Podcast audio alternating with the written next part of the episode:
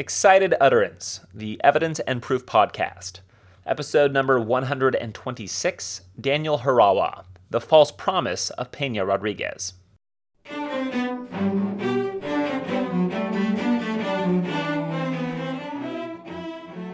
Welcome to Excited Utterance. I'm your host, Alex Nunn, from the University of Arkansas School of Law. Excited Utterance is your podcast for cutting edge scholarship and developments in the world of evidence and proof. We bring virtual workshops to you throughout the academic year.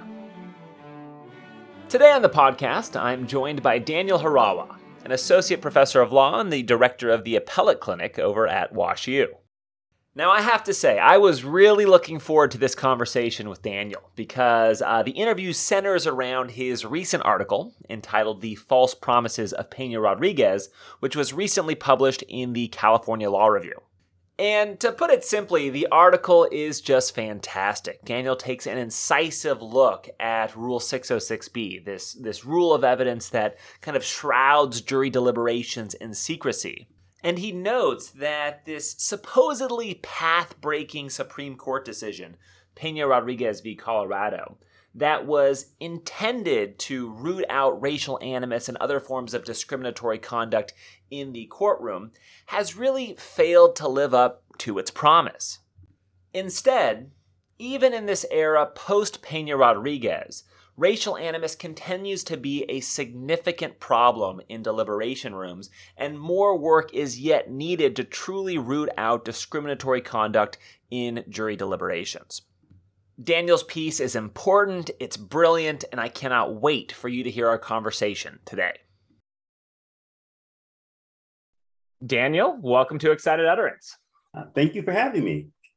So, our conversation today is going to focus on the so called no impeachment rule found in Federal Rule of Evidence 606B. And if you would, before we kind of launch into an advanced discussion of Rule 606, just remind our listeners who might not be familiar with the contours of something of a less popular rule. What does Rule 606B exclude from the courtroom?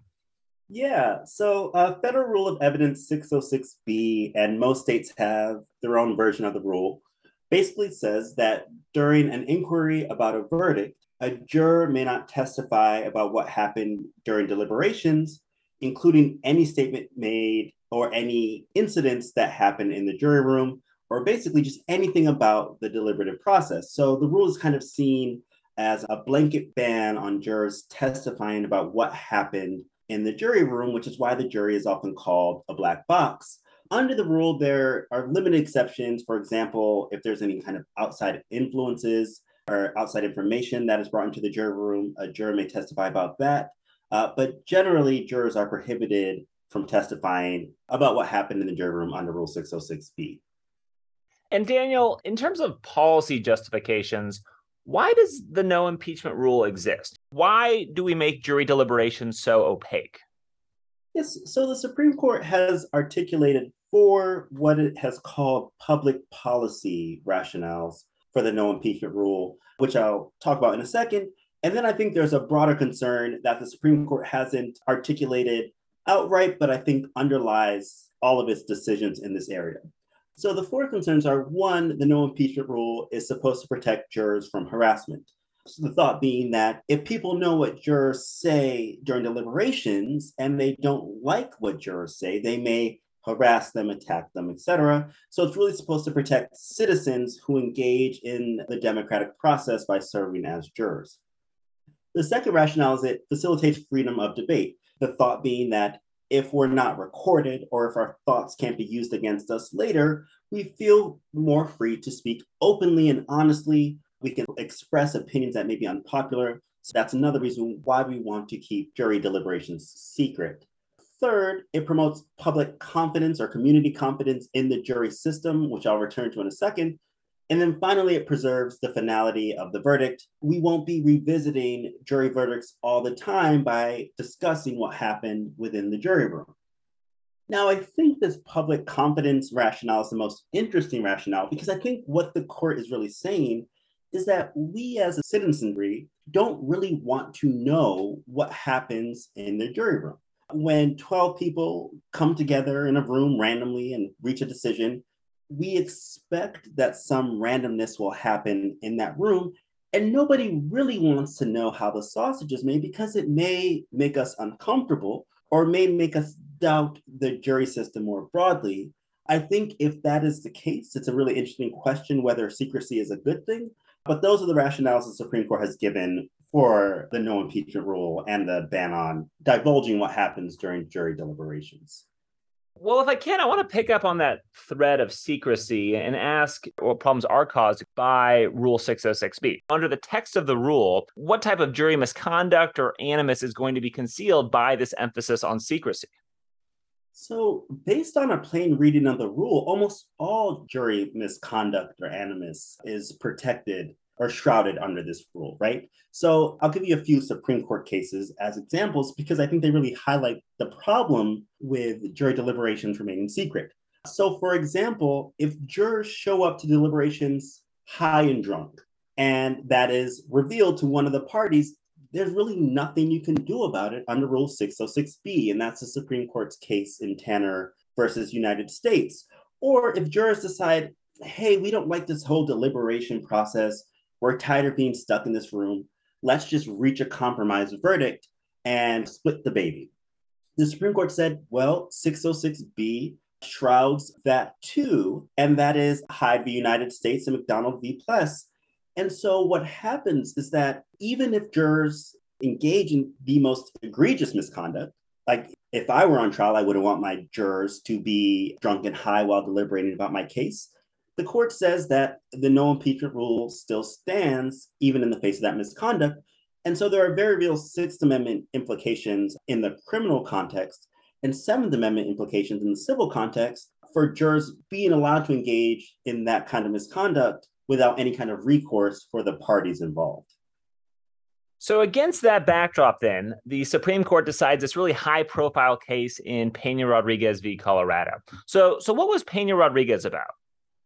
Yeah, so before talking about Pena Rodriguez, I'd like to just take a step back and situate it in where the case law was at the time. So, after the Supreme Court decided the case, Tanner v. United States, which again is the case where the court said, look, jurors being drunk and high, the no impeachment rule still stands. We can't hear evidence about that.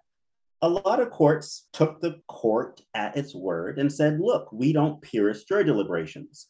And so what happened is, is a split arose in the lower courts where courts were battling whether there should be a racial bias exception to the no impeachment rule. So there were some courts that said, look, even if there's evidence that jurors exhibited racial bias during deliberations, we can't hear that under the no impeachment rule, just applying Tanner and the text of Rule 606b faithfully.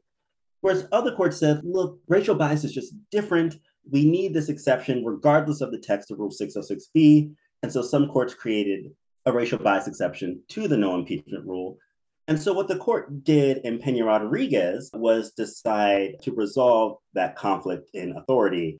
And Pena Rodriguez is really the prototypical example of juror racial bias. And in fact, Justice Kagan said at oral argument that it was the smoking gun case of juror racial bias. And so, there, Mr. Pena Rodriguez was on trial for sexual misconduct and one of the jurors during deliberations, who happened to be an ex law enforcement officer, said that in his experience, Mexican men have a bravado, and this is me quoting, that causes them to think that they can do whatever they want with women, and that nine times out of 10, Mexican men are guilty of sexual assault or sexual misconduct. This juror also said that he didn't believe Mr. Pena Rodriguez's alibi witness because he was, and I quote, an illegal even though there's no evidence that the person was undocumented. And in fact, the person testified that they were a legal resident. And regardless, what does residency status have to do with credibility? But all of this information really came out where this juror really made rank racist statements. And so the court had to decide whether or not the no impeachment rule gives way in the face of such racism. And the Colorado courts had held that it doesn't. The court said we look at the text of 606B, we look at the Supreme Court's cases, and we find that we can't inquire further. And the court reversed and said, well, no, we need this exception for racial bias. And the court says, draws from Sixth Amendment fair trial right principles, it draws from 14th Amendment equal protection clause principles, and said that when you think about those two really important fundamental constitutional rights, this racial bias exception is necessary in the face of this clear evidentiary rule. So it seems to me then that Pena Rodriguez perhaps could be seen as this hopeful decision, this opportunity to finally start to combat racial animus in the deliberation room. But you note in your really wonderful and fantastic paper that the decision's legacy has really not lived up to its ideal. So, what's one shortcoming of Pena Rodriguez? So, in typical Justice Kennedy fashion, he wrote this soaring rhetoric about how racial bias is odious and the court needs to take steps to root it out whenever it can. And it was kind of this declaration about how horrendous racial bias influencing the criminal legal process is, which is great. It's great to read, it's great to see.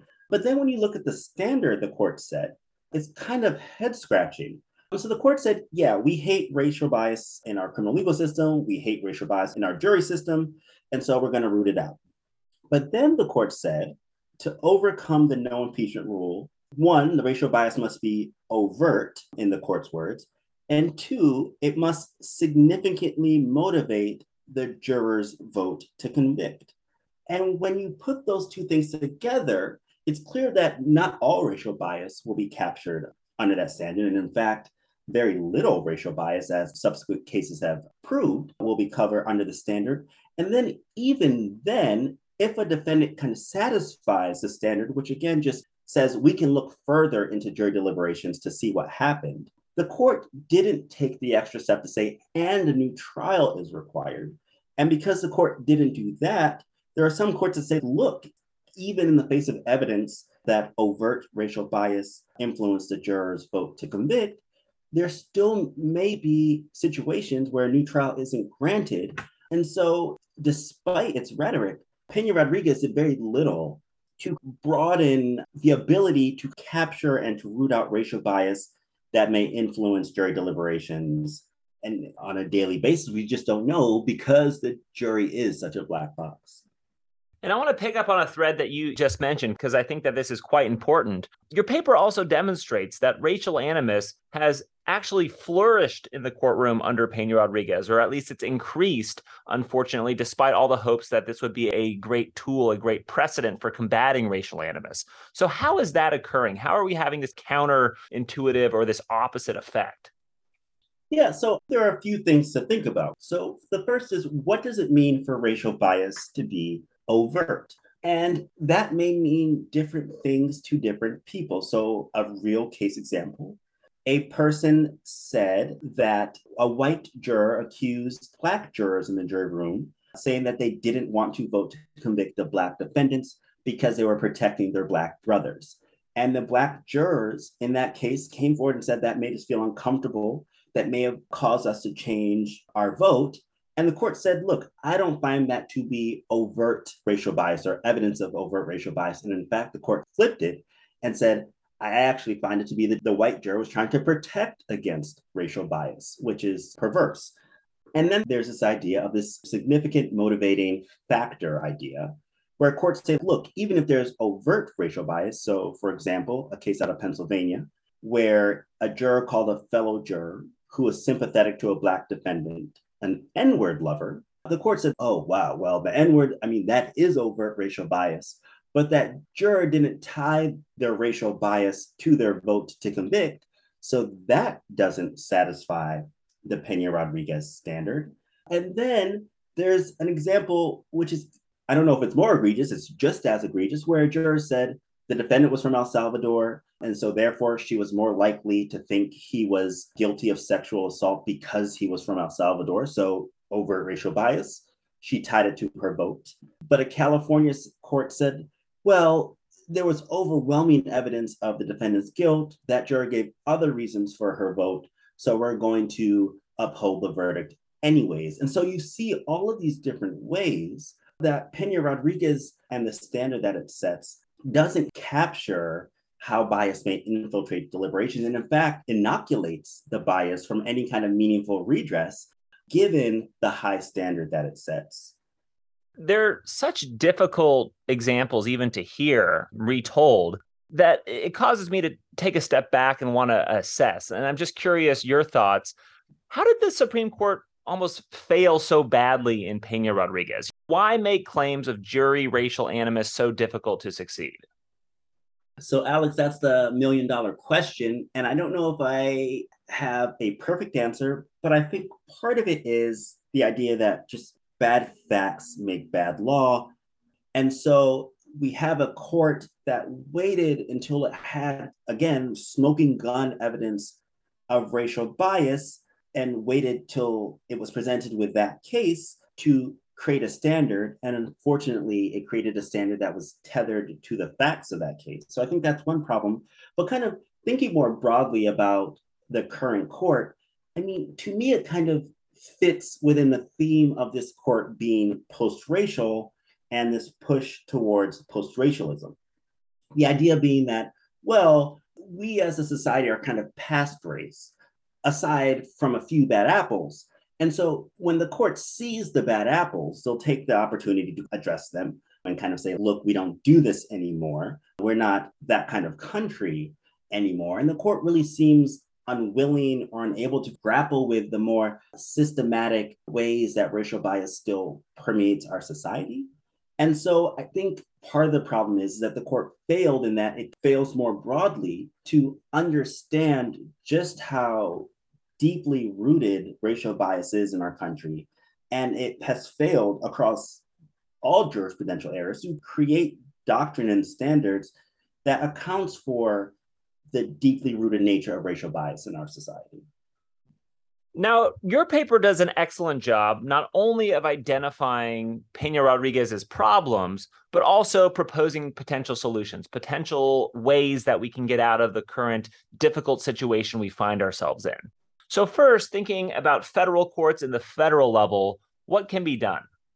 Yeah, so I always try to be a little hopeful in my papers, and maybe that's a fault of mine. But, you know, I think whenever the Supreme Court sets standards, in, in my mind, there's always room for judges who are willing to be a little bit more capacious in their understanding of standards. So, what it means for racial bias to be overt, again, can mean different things to different people. So, if judges take a more expansive view of what counts as overt racial bias, I think that's one way the standard could be just a little bit more effective. Same with a significant motivating factor idea. If judges are more capacious in their view of what that means, I think the standard could be a little bit more effective. And then the third thing I think federal judges can do at least is there's a circuit split right now in the lower courts about what is needed for a new trial to be granted. So some courts say kind of once you have uh, credible evidence of racial bias, a new trial is required. Other courts say you still have to conduct a harm analysis to the extent the question is open, I think if we truly believe that racial bias is odious and has no place in the criminal legal system or the jury process, then it seems to me that the answer has to be that once it's uncovered, a new trial is required. So, to the extent that question is open, I think federal courts have room to be more aggressive about granting new trials once they uncover evidence of racial bias. And what about also in state courts? You know, I think some of these reforms will, of course, overlap, but what reforms might state courts pursue to combat racial animus in the deliberation room? Yeah, so I think, and I write this in the paper, I would encourage state courts to jettison the Pena Rodriguez standard altogether. And my proposal, and it's not perfect, and we can talk about why it's not perfect, is to adopt a reasonable observer standard when deciding whether the no impeachment rule should give way. So could a reasonable person view a juror's comment as evincing racial bias? And then I say, if so, a new trial should be granted. There's no harm analysis once that standard is satisfied. The other thing I posit in the paper is that the reasonable observer standard should be directly tied to a reasonable observer who's aware of the various permutations of racial bias, how racial bias manifests, that it can be coded, that it's just not overt, it's just not slurs. And so it's an aware, reasonable observer who is the observer imagined in this standard. And I think that goes further in that it allows for consideration of more evidence, it allows for more argument. Washington State, for example, has already adopted a similar standard, and it seems to be working a little bit better. And so while it's not the silver bullet, I do think it will do more work. And I do think it's familiar enough where courts could easily implement that standard. I think that this is an awesome proposal and I'm fully on board. And I just kind of want to drill down into it to help our listeners flush out what an objective standard might look like. How does that reasonable observer standard or the objective standard help remedy the problems that we're currently seeing with Pena Rodriguez? Yeah, so I think it remedies the problem in a couple of ways. So, one thing we see right now is that judges look at the facts of Pena Rodriguez, they look at the facts of their case, and they decide whether they are similarly egregious, right? And so, it's this wooden comparison between the facts in case A to the facts in case B, and then the judge or the court generates an outcome. And the problem with that is that A, it's again is tied to this old fashioned form of racism that is tied or rooted in these overt slurs without really thinking about, well, how do we understand racism today? How might people of different experiences view a comment? There's not as much room to consider other sources of information when deciding whether racial bias was exhibited by a juror in the jury room. And so, an aware, objective, or reasonable observer the standard, I think the benefit of it is it just allows for more argumentation, right? It allows for a defendant to bring in social sciences, explain, look, this may not sound like racial bias to you, judge, but here is why I think this demonstrates racial bias on the part of this juror. It allows lawyers to tie comments and contextualize comments in the world today and it will evolve with our understanding, right, of racial bias and how racial bias manifests itself. And so it really grounds itself in community understanding. And since the jury at the end of the day is supposed to be a, a democratic body formed with members from our community, I think it makes sense to have a standard that really takes into account how a community might perceive a comment. And if a community might perceive a comment as evincing racial bias. And I think that's enough, kind of given the fact that I think we all agree that racial bias shouldn't be influencing the criminal legal process. That if the community thinks it is, or a reasonable person from the community could think that it is, then that's enough to say, hey, we just need to do this again and make sure the next time we do it, that trial is free from any racial bias. Daniel, this has been such a meaningful and important conversation. I think, as I said earlier, this has been one of my favorite papers that I've read over the last year. And I just have one final question for you. What's next for the literature? What, what type of additional paper could shed more insight on this issue? Yeah, so it's a great question, Alex. So I think one thing that we're starting to see, and there have been a few really interesting student notes about this, and so any law students out there, please keep writing, is does Pena Rodriguez extend to other types of bias, right? So will it extend to gender bias? Will it extend to religious bias? Will it extend to anti-LGBTQ bias? I think that's an open question that courts will need to grapple with. Part of maybe the problem or feature of Pena Rodriguez, depending on your stance, is that it really roots itself in kind of racial bias being especially odious. I think there's a question of whether the court will extend the exception to other types of biases. So I would love to see more work on that. I think there's a question of whether the same principles apply to civil trials. Criminal trials obviously implicate different interests than civil trials. So I think that's a question. And I don't think we should necessarily assume that just because it's a standard for criminal trials, it will necessarily be the standard for civil trials.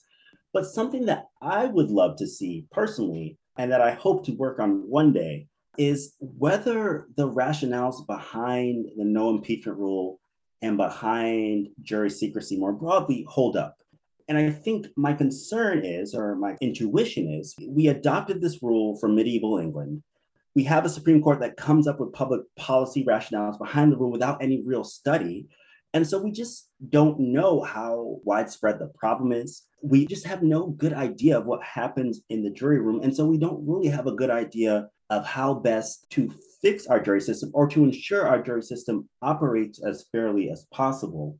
So, what I would like to see is just more probing into the idea of jury secrecy more broadly, the idea of the no impeachment rule, and asking whether it really does serve the purpose that it's designed to serve, and whether it in fact may insulate all kinds of bad decision making, including decision making based on racial bias, that we just aren't aware of as a society. And if it does, I think that's a debate we should be having as a society, whether we are willing to uphold the system in the face of real evidence of its problems, as opposed to just ignoring its problems and just assuming that it's working in a fair and impartial way.